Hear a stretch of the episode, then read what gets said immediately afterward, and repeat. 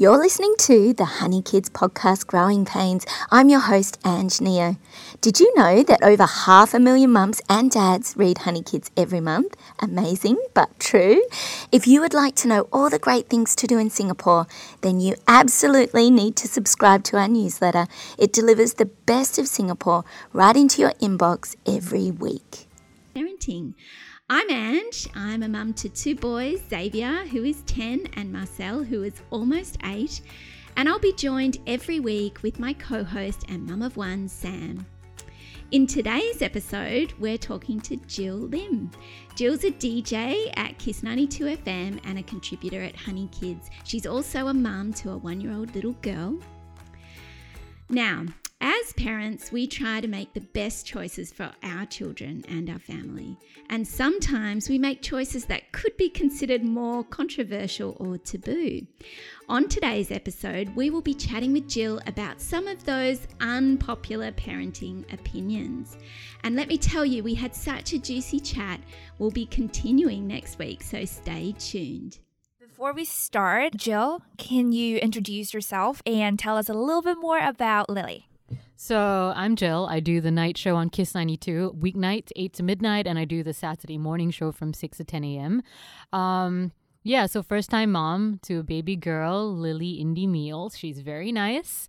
Uh, I like her. I did not enjoy the infant stage. Zero to three months was like the worst time ever. But yeah, she's she's like a person now. She started off as just a flesh bag, and now it's like, oh, look at you with your little personality. So, why don't we get into some of the questions or the, I suppose, the unpopular parenting opinions? And I think it would be great to have your take, Jill, on some of these opinions. Fun, very fun. Uh, so, the first one is I don't regulate screen time. So here's the thing. I I've never I don't care about that. I don't particularly feel it's I mean, I'm sure that I've read the articles I try as much as possible not to let Lily watch cartoons in particular, but I never cared about it because everyone needs a break, right? I mean, we all grew up on TV. Sesame Street was great. So I don't really have a rule against it. I if I need like to run to the bathroom, I used to put her in a little uh mobile, you know, the just a chair, and I'll let her watch the Olympics because she's she she is wild for bicycles. So the Olympics was on. She likes the X game. I'll just sit her in front of the TV, run in to have a you know quick shower, come out, and that's great. I don't think she's any worse for that. So if it's going to give you a little bit of relief, is as a parent, you're tired, you're stressed out, you need to catch a break so you don't, you know, throw your kid out the window. Uh, yeah, screen time. Why not? At a school age. Uh, okay, well, at school age, I mean, I I don't really see anything wrong with it. You know, you gotta. That's where you as the parent come in. You put child locks or you know um what is that filters on your youtube so they don't end up watching random things but i don't i don't think there should be a hard and fast rule yes we can look at the data we can read all the articles on why it's not the best but uh, someone put it to me this way if you don't let your child have an iPhone, if you don't let your child have access to laptops, iPads, computers, when they go to school, they're going to be at a disadvantage. Kids now you've got coding. Coding is a subject. And how do you get interested in coding? By being on your computer. How do you get interested in video editing, YouTubing? All of those are like legit jobs which are sought after now. So you have to, you know, weigh the pros and cons. Uh, should you let them rot in front of the TV like I did with MTV? Possibly not. But still, I don't think I did that badly. Yeah, I also think there's different times where you need to rely on screen time more mm-hmm. than others. And when they're little, they're really long days. And when they're school age, they're out of the house actually for the majority of the day. So, you know, I have some friends that are very strict and they say no TV before school. But, you know, my older son, he's up at 6 a.m. every morning. We do not leave the house until 7.30. Mm-hmm. I'm totally fine with him making his breakfast and putting on Pokemon or something else on Netflix and kind of chilling out before the rest of the family get up. Otherwise, of course, he'd be coming in and waking us up. Yeah. So, like, Lily doesn't watch TV and I try to get her to watch it, but she's not interested. So I don't get a break. I'm like, oh, goodness. Yeah, the best day in a parent's life is when their two or three year old is uh, patient enough to watch a whole movie. Right? Oh, I, I, I wait, waiting, waiting for that day. So, Jill, you mentioned kids and their iPhones. Mm-hmm. What do you think about kids under age of 10 should have a cell phone?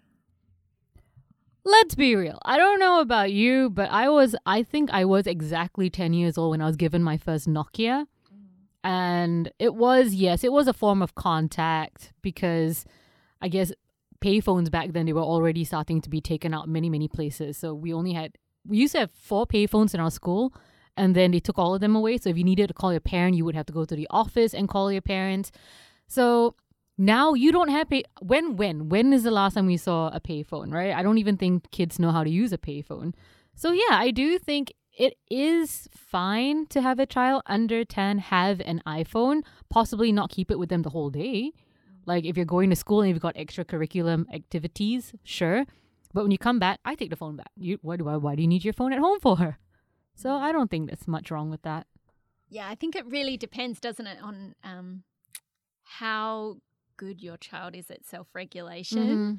but also exactly right, the circumstance. So if they're getting the MRT on their own and you want to make sure that they're safe, then of course you you know it makes sense for them to have a phone. For me, I'm very resistant, oh really very resistant to my boys having phones, only because they love the heck out of technology. mm-hmm, mm-hmm. And I know myself that I have to really uh, watch my own use of my phone. I get quite addicted to just scrolling or messaging on. My, you know, my girlfriends or whatever it may be.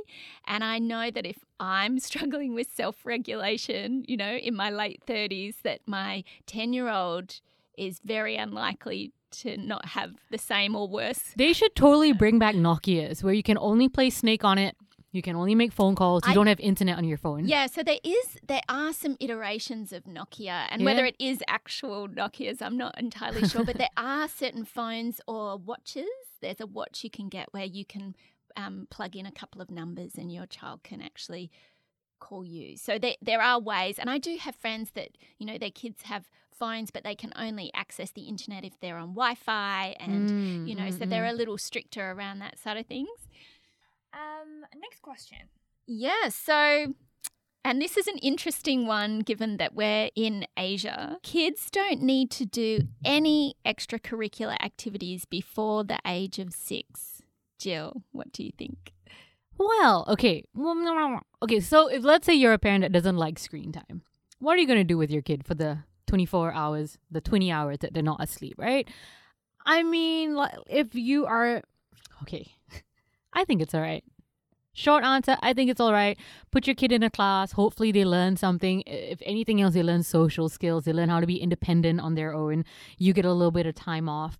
I don't I don't think it's necessarily an Asian thing. I know that we are known for that. We're very like, oh, tiger mom, my kid has to learn how to play the violin, take taekwondo, learn how to swim, but uh, where's the downside of that? And if you if you look at the really successful people, um entrepreneurs, Steve Jobs, uh okay, fine, Donald Trump's kids, they were all scheduled really really tightly so they didn't have time to, you know, get into trouble. And I guess that, you know, I like it. I don't think it should be labeled an Asian thing. No, certainly not. Yeah. Not at all. I think it's it's more that uh, there is more of a kind of emphasis put on putting your children into activities. Personally, I would love to. Uh, I did ballet when I, I think I started when I was three or four, and I, I just feel like yeah, there is. It gives your child a little bit more sense of responsibility and dedication to it. Because when I was in ballet, I another girl from my kindergarten, we were in the same ballet class together. And that was like the first time I felt a little bit of competitiveness because she was always getting praise. She was always like, her name was Joanna, I still remember. But look at Joanna. She's always ready. She's always standing in first position. And I'm like, I want to be called upon too.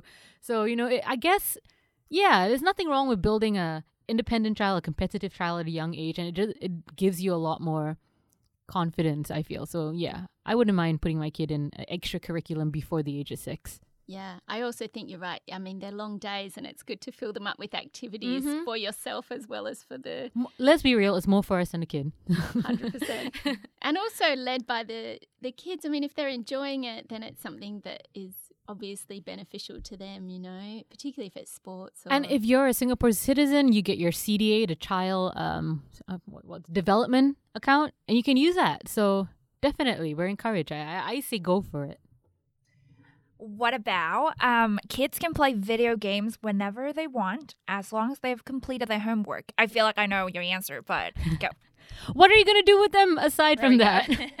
You've done your homework, but no, you're not allowed to watch TV. No, you're not allowed your iPhone. No, you're not allowed your video game. Like, what else are you gonna do? You know, they they talk about balanced lifestyle. How are you gonna teach your kid self control and discipline if you don't give them access to this? So you you give them access and you tell them okay one hour and then they will stretch it and you know they'll I hopefully they'll feel guilty and like okay it's been more than an hour I'll stop now. Mm, okay, so not as long as they want.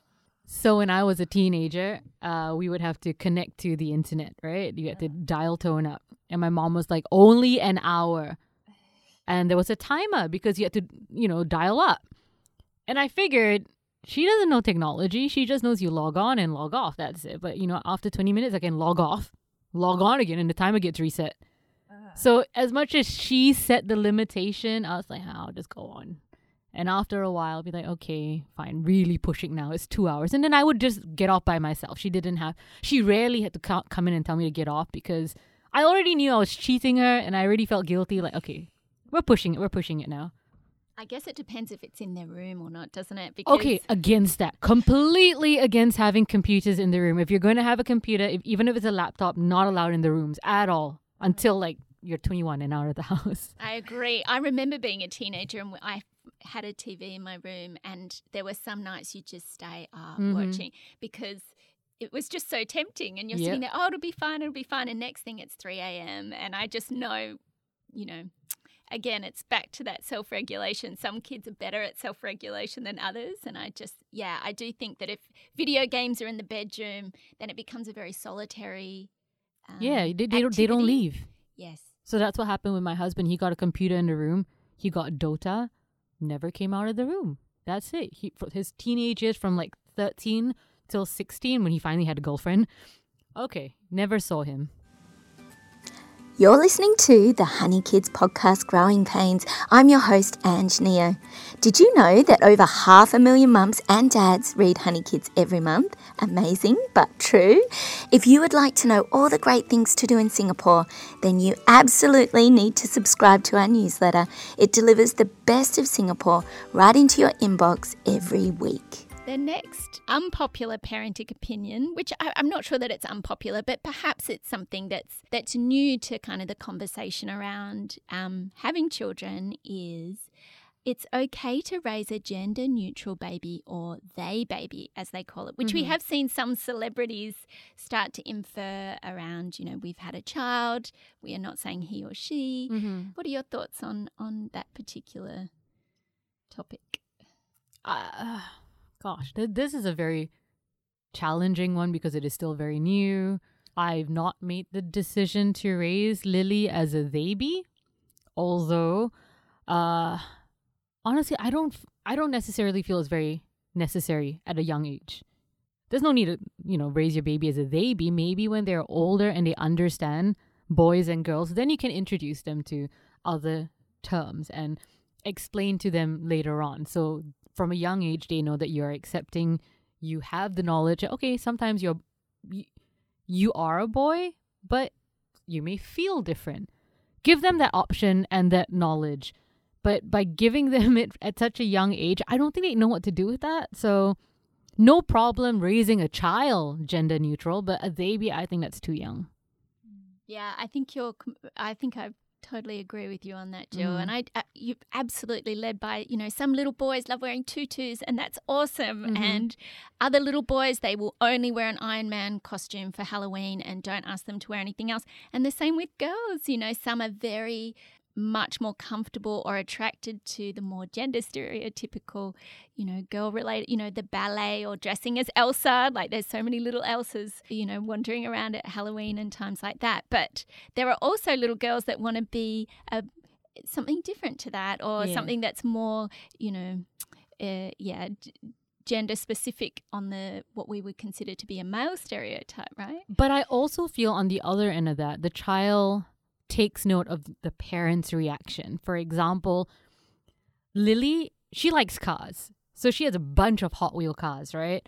And her dad, we we went shopping, and what was the brand? I think it was Go Green. They've got really nice plastic chunk chunky toys.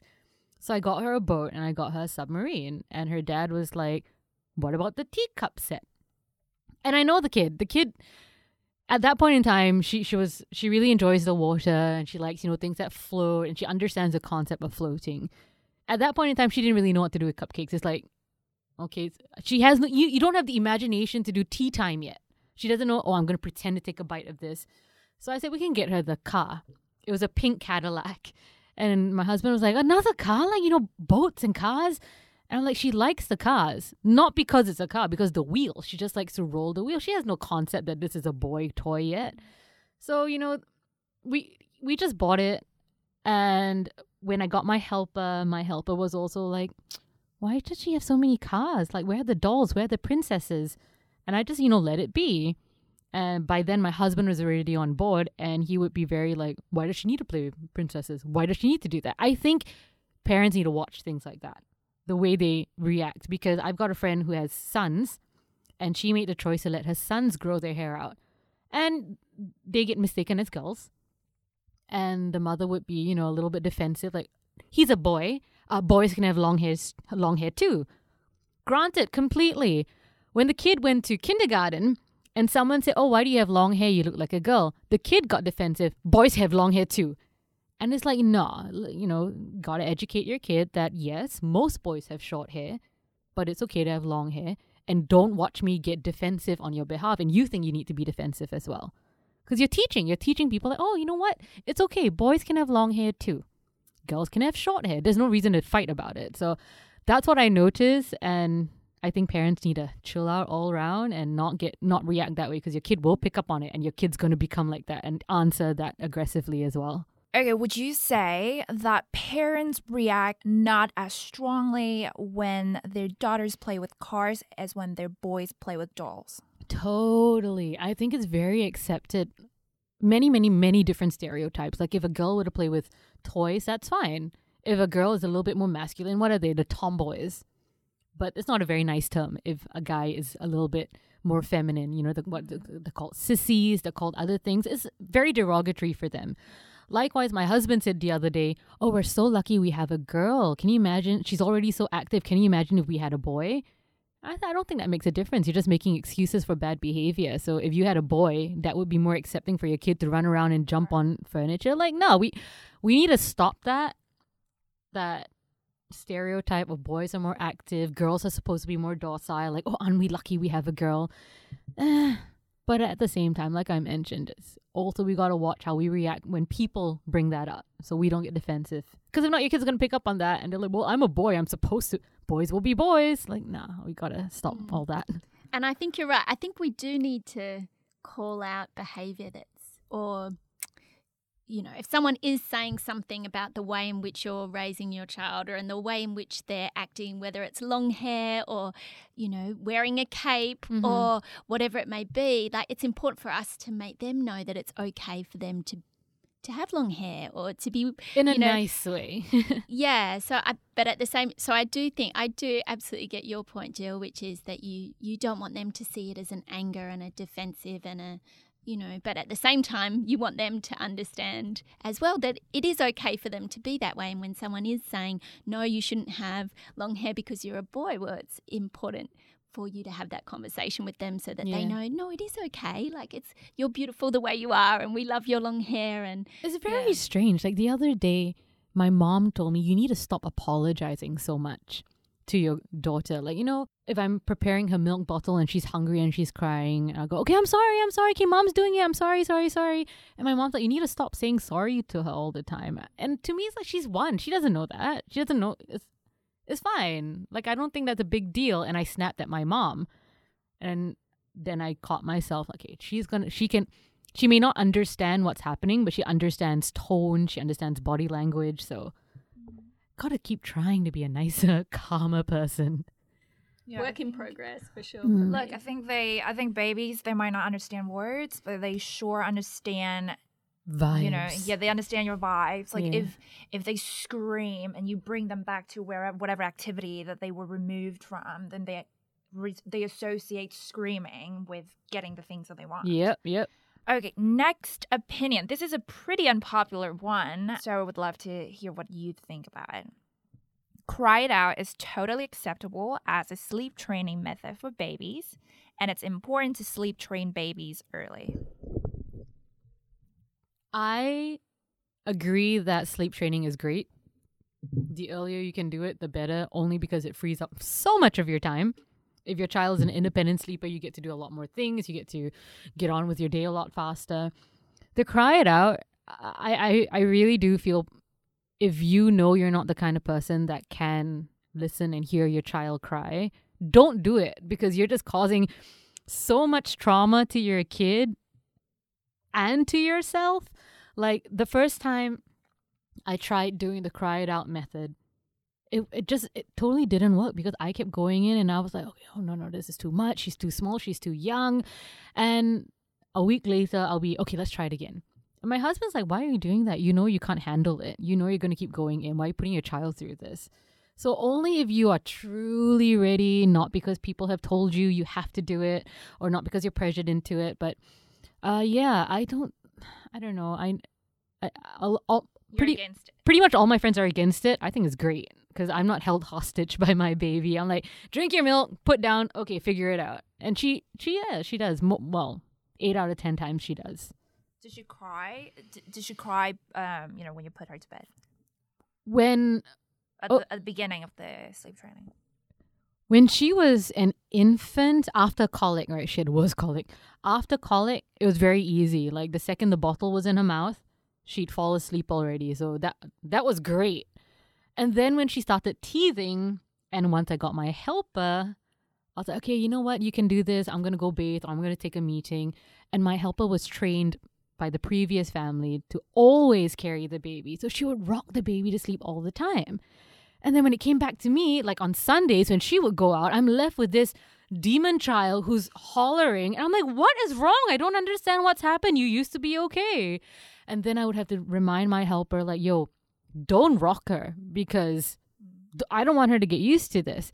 And that's when the crying started again because she's like, wait, what happened? Why I can't put myself back to sleep anymore? And it'll go for a period where it's great. And when she started teething, you know, that's when they need help, right? So the rocking started again. Mm-hmm. And then I would leave her in a crib and she would crawl up because she could stand by then. She'd stand at the crib and she'll scream and scream and cry. And I'll go in and you're not supposed to pick them up. Like, lie down, lie down.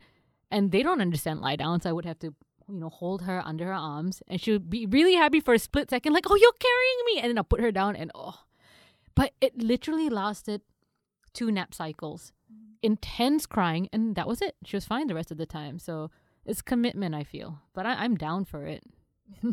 It's also that all babies are so different. yes, yes. And so some of you know some that have done more of the some of my friends that have done more of the kind of cry it out style sleep training, you know, work very easily for them, and it's Mhm. just a, a small amount of crying, and then the children have slept, you know, twelve hours, which is like magic for a new parent or a parent of children under three or four. But for me, it was always finding a somewhere in the middle, you know, because I don't want them to kind of scream themselves to sleep. But at the same time, you're right, they have to learn how to self settle. Otherwise, it's a rod for your back that continues for a long time if you have that kind of child, right? Whereas Mm. there are those magical unicorn babies that I've heard of that just put themselves to sleep from like six weeks. But unfortunately, I didn't get.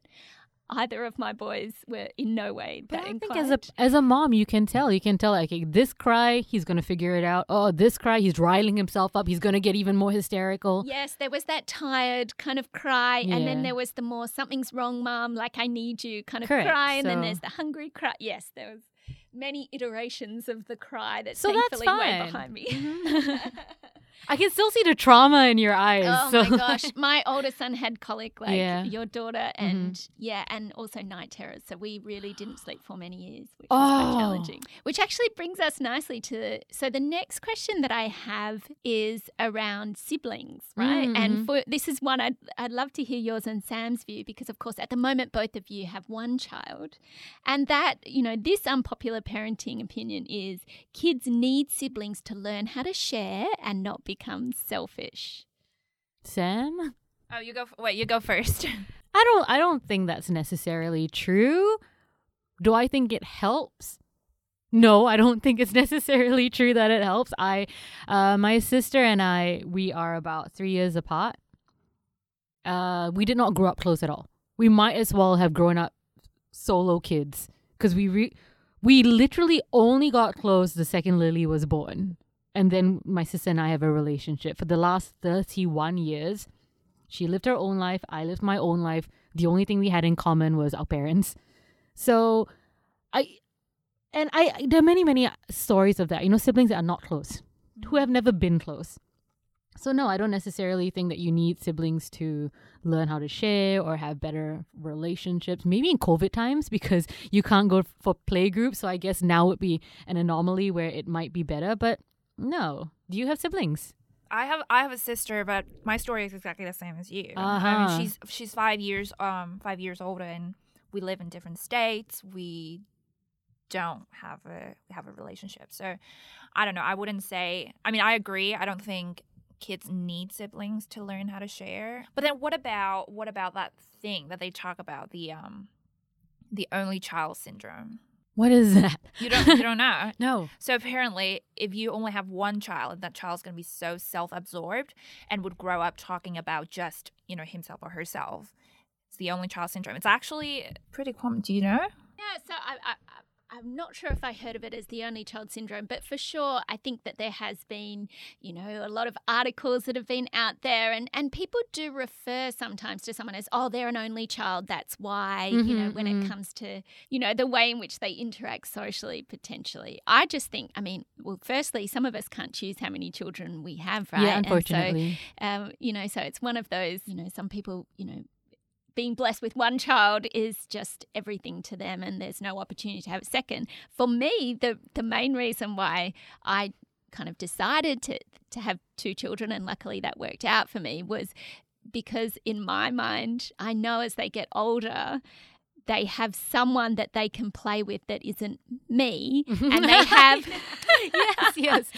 and they have a companion, Mhm, you know, mhm. someone. And we've been very lucky that, you know, touch wood, but up to this stage, my boys are very close. Right. And, you know, most nights you'll find one of them in the other one's bed, asleep, cuddling. Like they're really close. So we've been very lucky that way.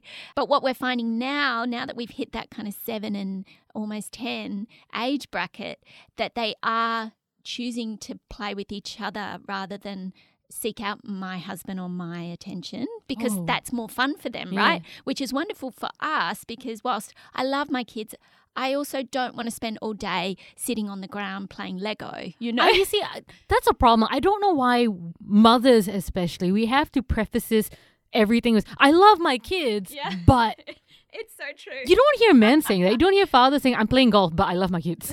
you know what I mean? I don't know. I, I feel like that's something we, that I we, we got to stop doing that. yeah. Mhm. However, I am happy that my kids prefer to play with each other and not me. definitely, definitely. I'm not having another child, but uh, do you? Are you planning on? Having I want another an, I want two more, and I want it ASAP for that particular reason. Also, you know, right just now. so they can play with each other, and hopefully they can take care of each other. And with three, if one doesn't like the other, there's always a spare. So someone will always play with the spare one, I suppose. Well, that takes us to the end of the episode of Growing Pains. Tune in next week as we continue our chat on unpopular parenting opinions with Jill. And for more info and to give us your take on the conversation today, you can join our Facebook group, Growing Pains Singapore. And don't forget to follow us at Honey Kids Asia on Instagram for the latest kid friendly happenings in Singapore.